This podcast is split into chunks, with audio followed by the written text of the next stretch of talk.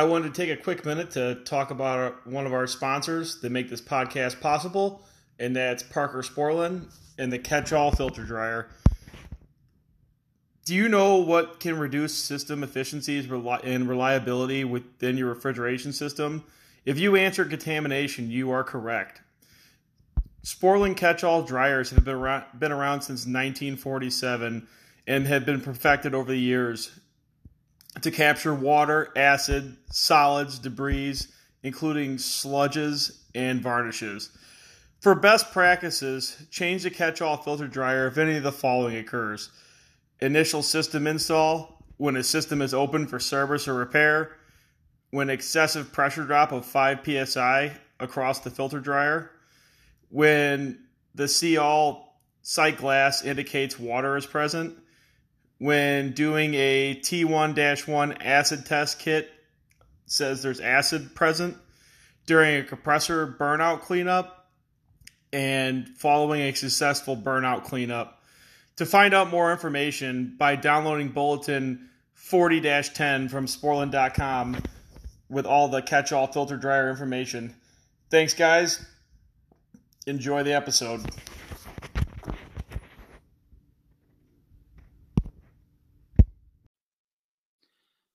Hey guys, today's episode is sponsored by Westermeyer Industries serviceable oil floats. Many oil separators contain an oil float to effectively meter separated oil back to the compressors. Westermeyer Industries has taken this concept and perfected it with their new line of serviceable oil floats. These floats feature an improved design with fewer components, allowing for greater manufacturer consistency and up to 20% increased oil flow versus their legacy models. These floats also feature an integrated magnet to shield the oil path from debris and have been field proven in supermarket applications. Westermeyer Industries offer replacement oil floats not only for their own separators, but also cross compatible models for our competitor oil separators as well. You can find out more about the Westermeyer Industries serviceable oil floats by visiting westermeyerind.com backslash floats. Once again, that's westermeyerind.com slash float. Let's get on with the episode. Attachment to the material is detachment from the spiritual. I'll tell the guys at the deli. Maybe they'll make you a metaphysical ham on rye. How'd you do that? It's actually, I'm not even mad. That's amazing. Let me show you how to do it properly.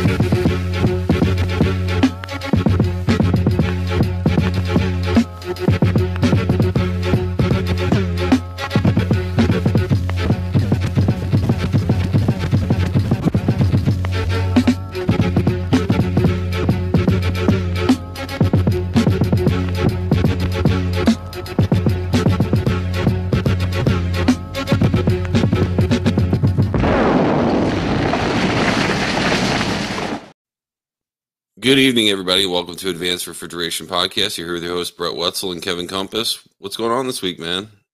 Are you out of town? Uh, no, I'm in town. Just uh, doing some more prep work on my uh, my rack changeover and uh, starting to kind of piece everything together and uh, line up all the stuff for us to cut it, start cutting everything over next week. And then uh, other than that, just running some service calls in between to kind of fill in the filling the time. What about you? Uh, shit. Uh, working on stuff at home. Uh, trying to get, get some videos out. Working on some other projects. Um, just always staying busy. Oh so, yeah, I've recorded like a ton of E2 training videos. Yeah, that, I'm gonna start editing those this weekend. That hopefully will be out uh, soon for you guys. Sounds like a plan. So tonight we're going to be talking about uh, split valves and split condenser. Um, Kev, you want to start off? Yeah, that's fine. I'll start off. Um, all right, guys. So it's, it's cold out. It's hitting. You know, it probably got to like 40 degrees in Texas, and hit for all those guys out there, and uh, that's cold to you people. Um, what, what was it last week? Was it was, was did it get colder than forty? It was it was actually about 18 last week, to be honest with you. Surprised the whole state didn't shut down again. well, there was no precipitation, so you know eh, we're we're good there. As long as it doesn't snow, you know everyone's fine as far as driving, but they can they can deal with the weather. Um, actually, it's funny that you mentioned uh, that we're talking about this now. You know, um, the guy a guy was at a store and the receiver levels, you know, he, he, sent me a picture of them, and both of them were at 50%, 50% at one point, and then it just dropped off to nothing. And I didn't like the last thing I told him to check because like he was intermittently calling me back every time he'd find something new. And I said, you know, you were at 50%. There's no way that just, you know, disappeared unless both racks got hit by a forklift exactly the same time. You know, you'd have to check out the the split side of the condenser, and lo and behold, I didn't I didn't get a phone call back after that. So I think he found what was what was the problem. yeah. So um we'll go over this since everybody's like experiencing this cold snap and just go over it. So why do we split the condenser? Okay. Uh, we split the condenser because we need to reduce capacity in the condenser. Uh, reduce capacity of the condenser because if we're running full condenser and it's 18 degrees outside, we now have a condenser that's way oversized. So we're not going to be able to maintain that head pressure. And we're going to have to do it with flooding valves and fan cycling. So the reason we split the condenser is we cut that condenser in half. So now we increase, we decrease the size of that condenser and we decrease the refrigerant charge needed to maintain that condenser running in the in the wintertime. Now, we do this a couple ways. You could do it with a three-way valve, splitting it. You could do it with actuated ball valves. You could do it with a CDS valve. You could do it with solenoids.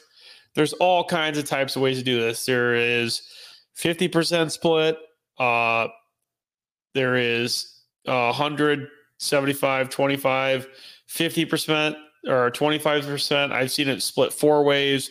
I've seen them split five ways. It all depends on how you load up a rack and how it's designed.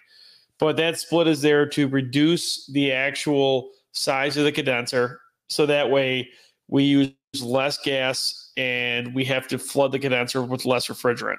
That that is its main purpose. Because if we had to take a 12 fan condenser, let's say, and flood it, you're talking hundreds of pounds of refrigerant. Okay. If you take that same 12 fan condenser and you cut it in half now, you're talking half the amount of refrigerant to flood it. So that that's why we're do, we're doing this. And in certain climates, like say Florida, for example, it's not getting to 18 degrees really in Florida ever. So say Florida gets to 50. Okay, they can split the condenser and use fan cycling and be fine and and maintain a, a good quality head control uh, pressure. But up here in Chicago, there are times when last year when it was um, like minus 10, minus 15 for like three days, I had a couple racks where the fans hadn't come on in days. We were just running on holdback valves with split condensers. And if we wouldn't have had that, we would have never been able to maintain our saturated condensing pressures. You guys got to remember when whenever you go down in temperature, like if it's sized for 120 degree ambient, you know, basically if the unit go if the ambient temperature gets down to 60 degrees, basically half of what it was originally designed for, you know, that condenser is now double the size, and that's why we're able to actually split you know split the condenser. Same thing you know same principle with single uh single condensing unit units. A lot of times Bohn will uh, put a, a, thermostat in there that splits at 60 degrees um, or you know a thermostat that shuts off at 60 degrees. So basically you can shut off one half of your condenser and still have the full capacity because of the ambient temperature correct and obviously there's a couple you know caveats to this we got to make sure we do uh, we obviously got to make sure we get the refrigerant out of it because you don't want to have all the refrigerant sitting in the condenser all the time. So you need to have a pump out line. You need to pump the refrigerant out. So this is something I see guys miss a lot. especially in areas where they don't have uh, a lot of uh, colder ambience. So you'll actually log gas inside the split side of the condenser. So there is a pump out line that's pumping out the refrigerant. So you either have a separate pump out line, or if you have a three way valve, uh, Sporlan makes a B type three way valve.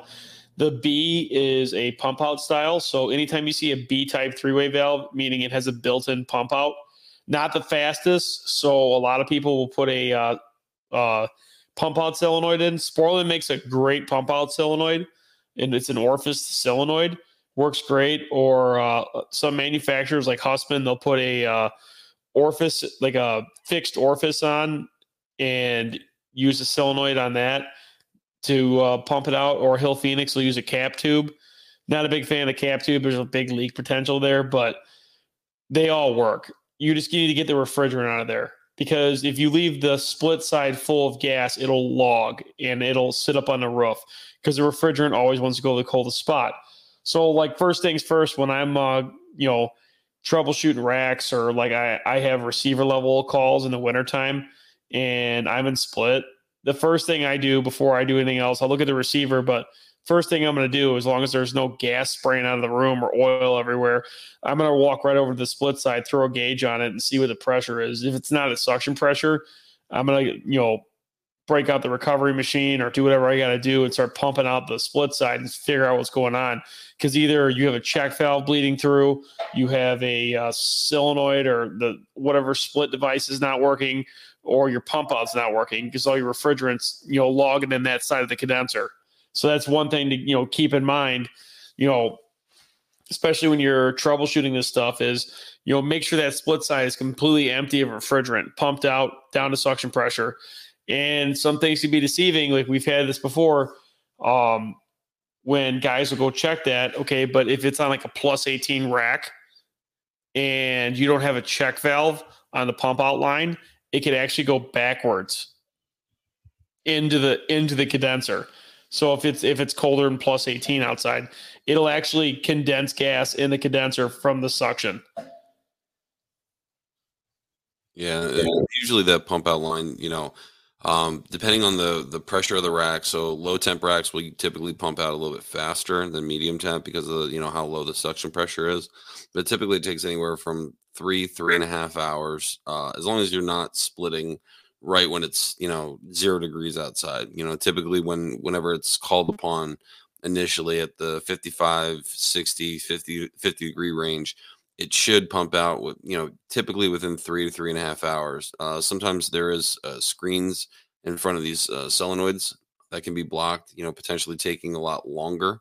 Um, kevin was referring to the check valves um, on the liquid drop leg side. You know, typically the way that things are, piped in, you have your two lines coming from your discharge, um, split either with, you know, like you said before, three way valve, uh, normally open solenoids, uh, C- CDS valve, whatever have you.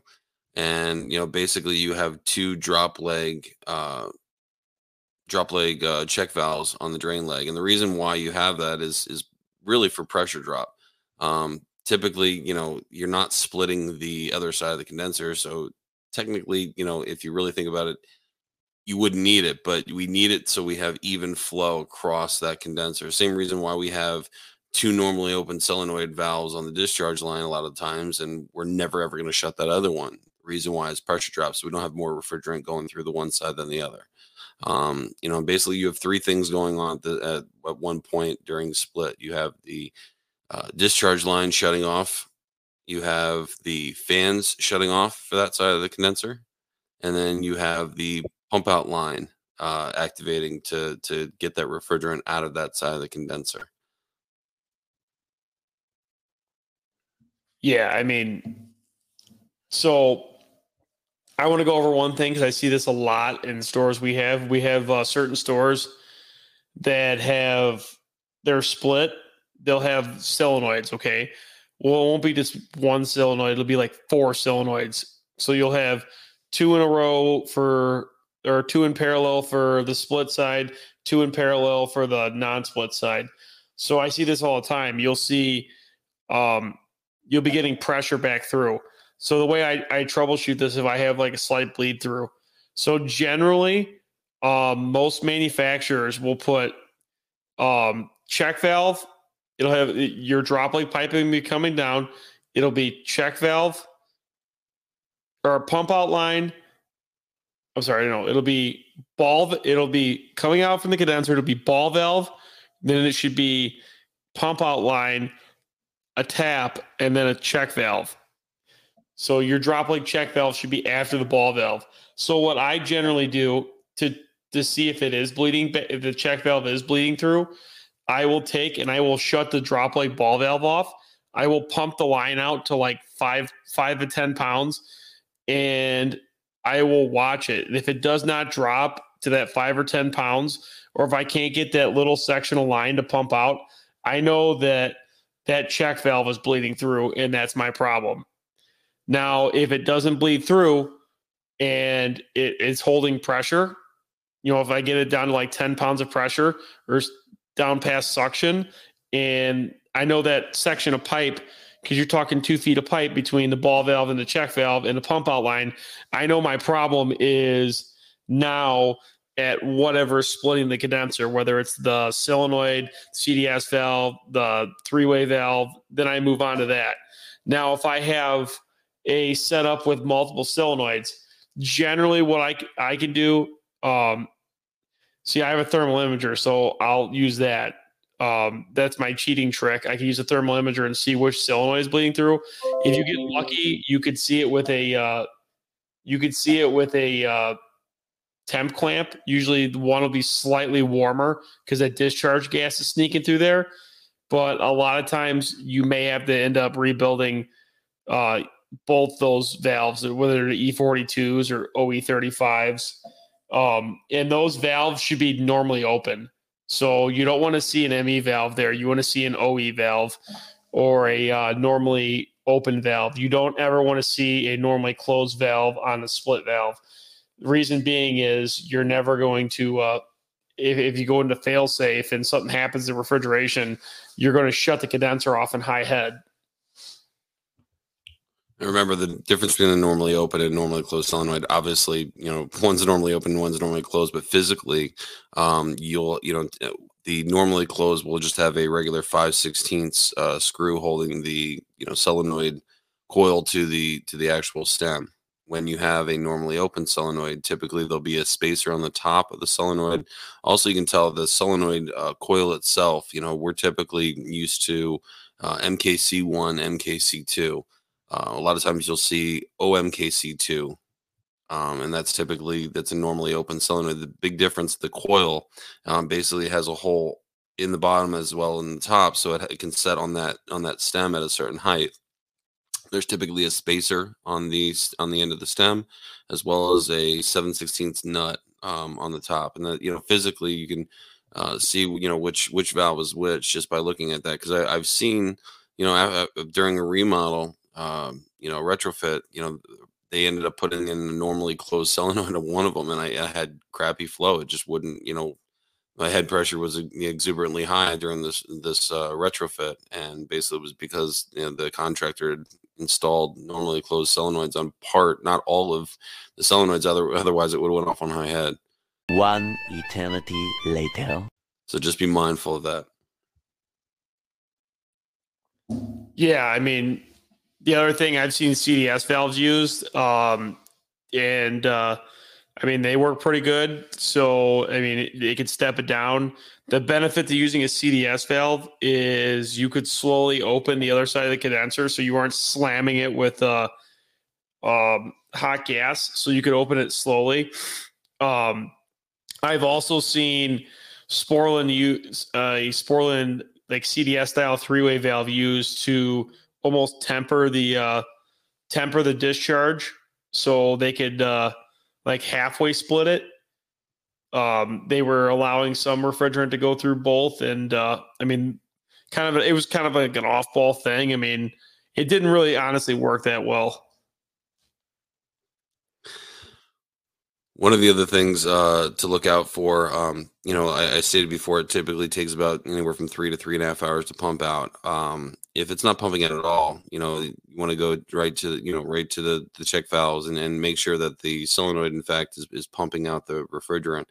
Um, a lot of times in a lot of these racks, you'll have, you know, typically you start having problems during the during the wintertime when it gets cold. Um, they might have done a PM where they changed out some contactors. A lot of times what'll happen is the pump out line will actually go through some of the auxiliaries for the contactors. And what could potentially happen is if someone wires something up one way or another, um, maybe the split valve never turns on because they goofed up when they installed the um, you know the auxiliaries on the contactor you know the, the purpose of that is to, they don't want any liquid refrigerant getting thrown in the header where it is going to pump out um, if there's no compressors running. So i mean that's that's the reason for it if you see it out there. I know hill phoenix is big on that. Uh, i think Kysor does it. Uh, you know of any other manufacturers kev?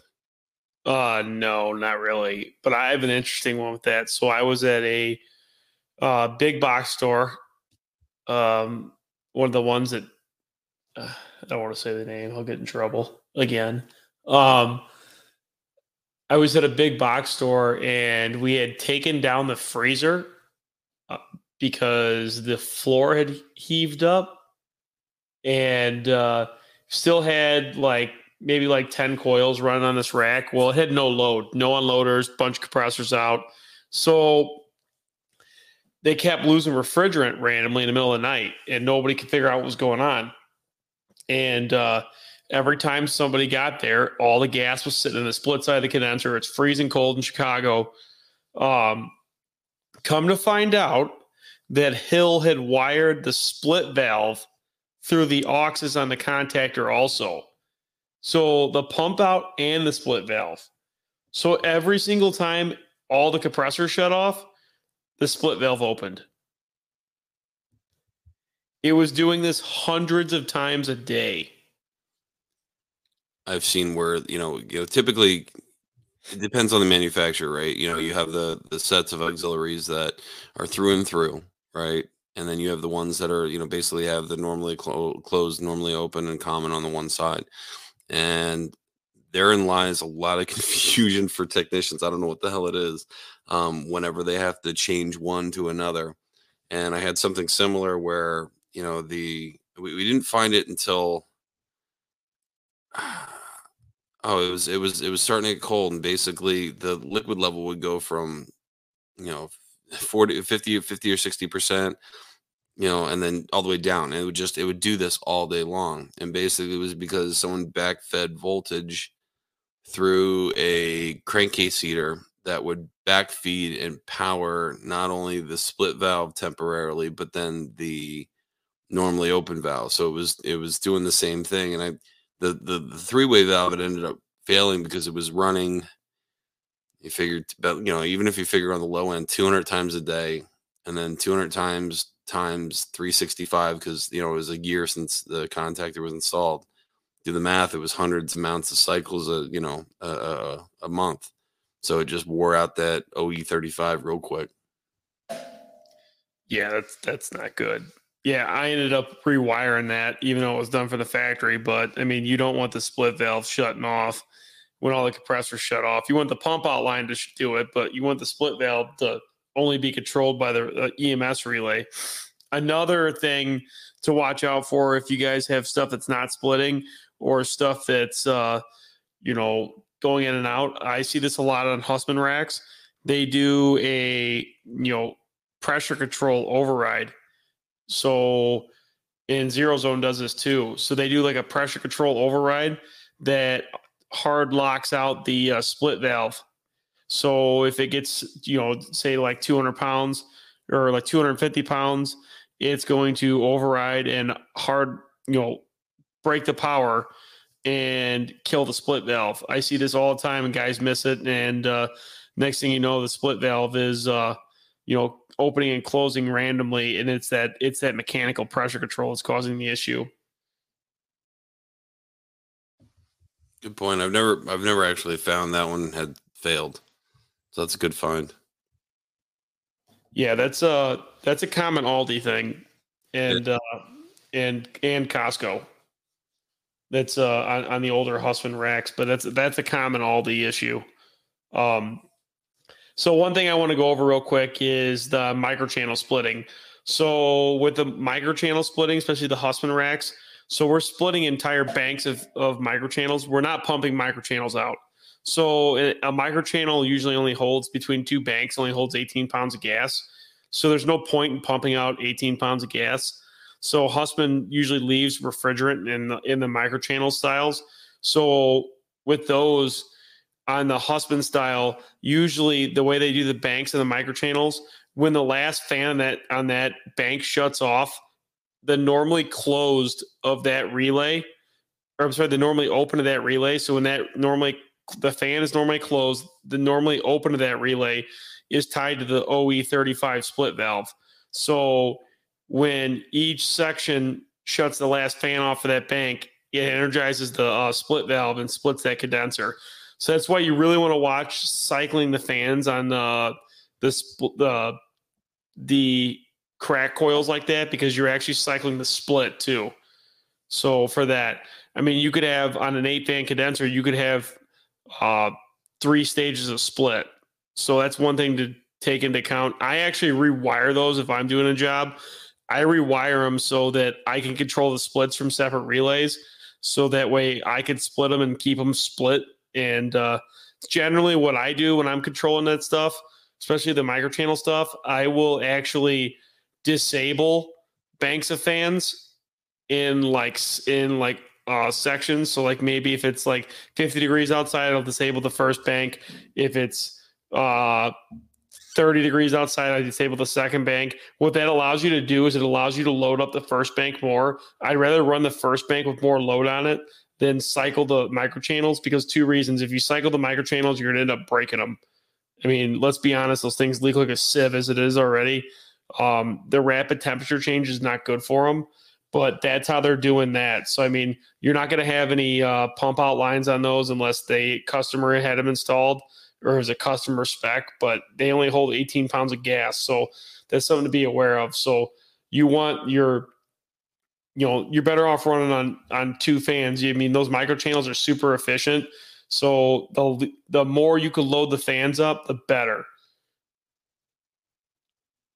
I've only had one store with those. Thank goodness. I, I- don't like. Yeah. them. I'm not a fan. we probably have 300 Aldi, and if you set them up properly, they run great. And if you split the, if you rewire the condensers and split them in banks, like they run amazing. Like we have no head pressure issues all winter long. Uh, we stopped cracking slabs. I ended up uh, splitting it, so like I have uh, three stages of split, and I split off temperature.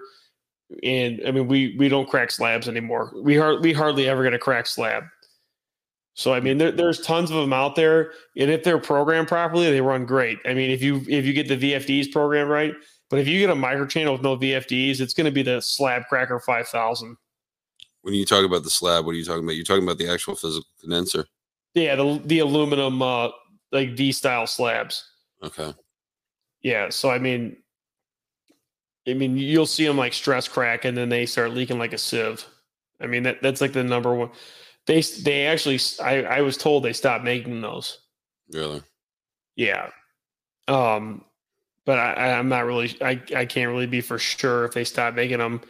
Um, but yeah, that's that's one thing. So and then for fans, so like splitting fans. So when we when we split that side of the condenser, we obviously want to shut off that side of the fans, whether it be uh, micro channels or it be uh, normal condenser. There's no point running fans on the side where the refrigerant's not going through. So you also want to split the fans on there.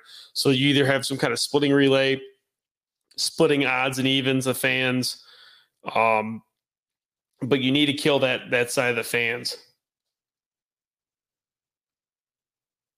Like I said, I have really limited experience with those. I just know, I just know, like having like a bunch of the OE thirty fives, uh, you know, on those. I don't know. I just, uh, that's a lot of cycling on- on those valves. You know what I mean?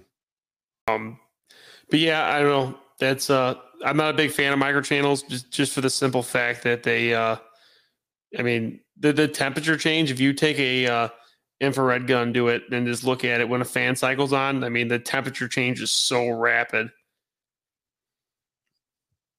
Because you get a lot of uh, sensible heat change, but as well as a lot of latent as well, right?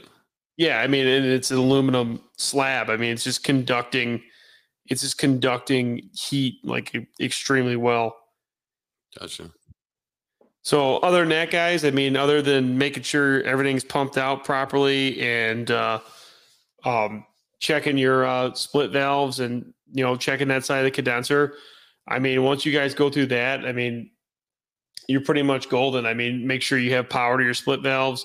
Oh, let's go over the Walmart stuff real quick. So, like the Walmart and Sam stuff, uh, generally the rack is not controlling the split stuff. So, if you have a Danfoss drive, the Danfoss drive is controlling it. Um, so some customers split off temperature, like Brett said, like 50 degrees, you know, 40 degrees, something like that. Walmart split splits off pressure.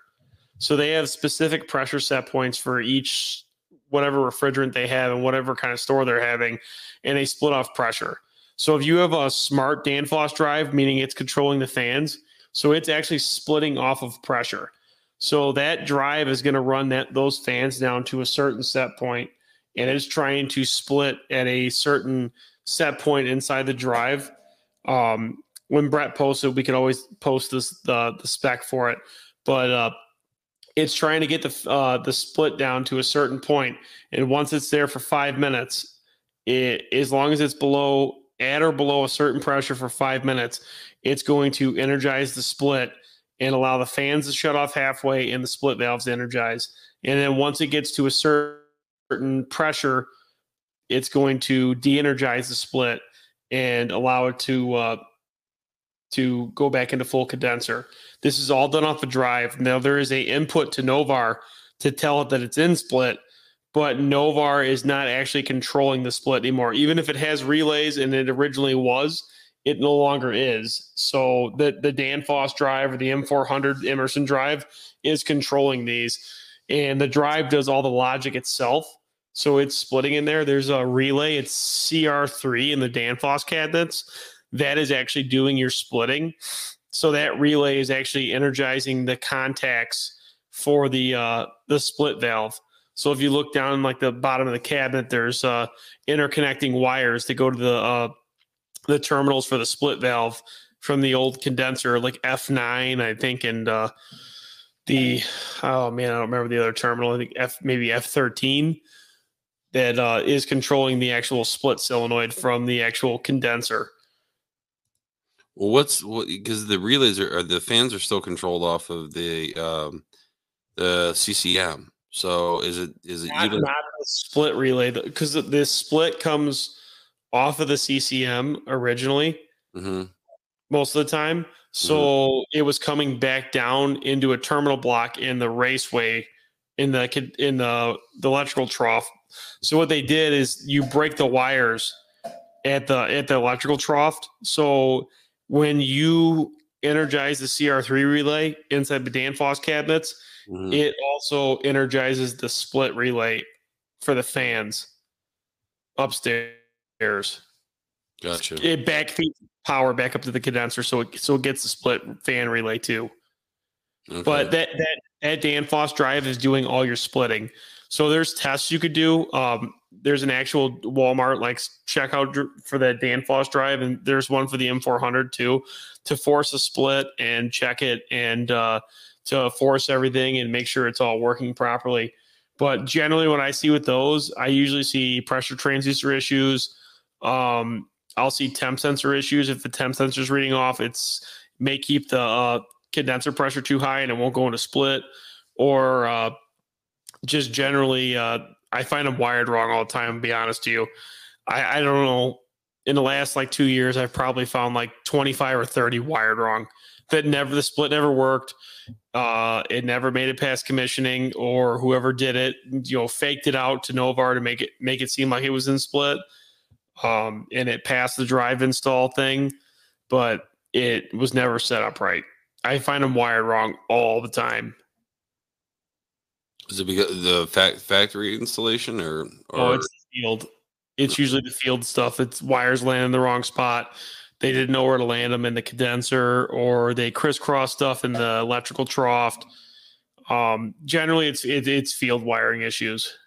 Gotcha. Um, yeah. So and then at the same time that uh, Walmart uses a bypass cylinder in the holdback, that's how they're able to get that pressure down. They actually bypass the holdback valve. They do this on all their stores pretty much.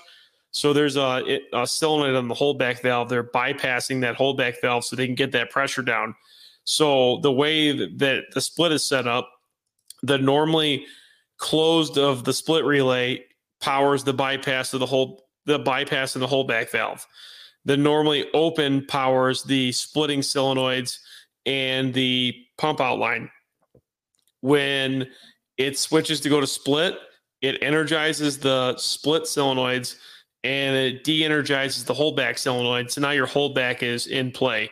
So that way your holdback valve can't be in play and affecting the floating head pressure or anything else. So they bypass that holdback valve wide open until you're actually in split, till you actually need it. Gotcha. So, well, guys, I think it's a pretty good overview of the split side, a quick troubleshooting thing. Made a quick podcast for you guys. Just uh, give her a listen. And uh, uh, thanks for listening, guys. Catch you next time. Thanks. Hey, good effort. Way to go. Way to go. Damn. You assholes know I'm being sarcastic, right?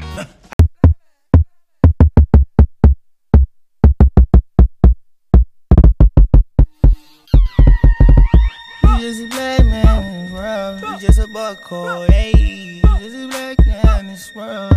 Been expensive for it, Just a big dog, yeah. My Kindle came in a backyard. From a barbarian life to a dog.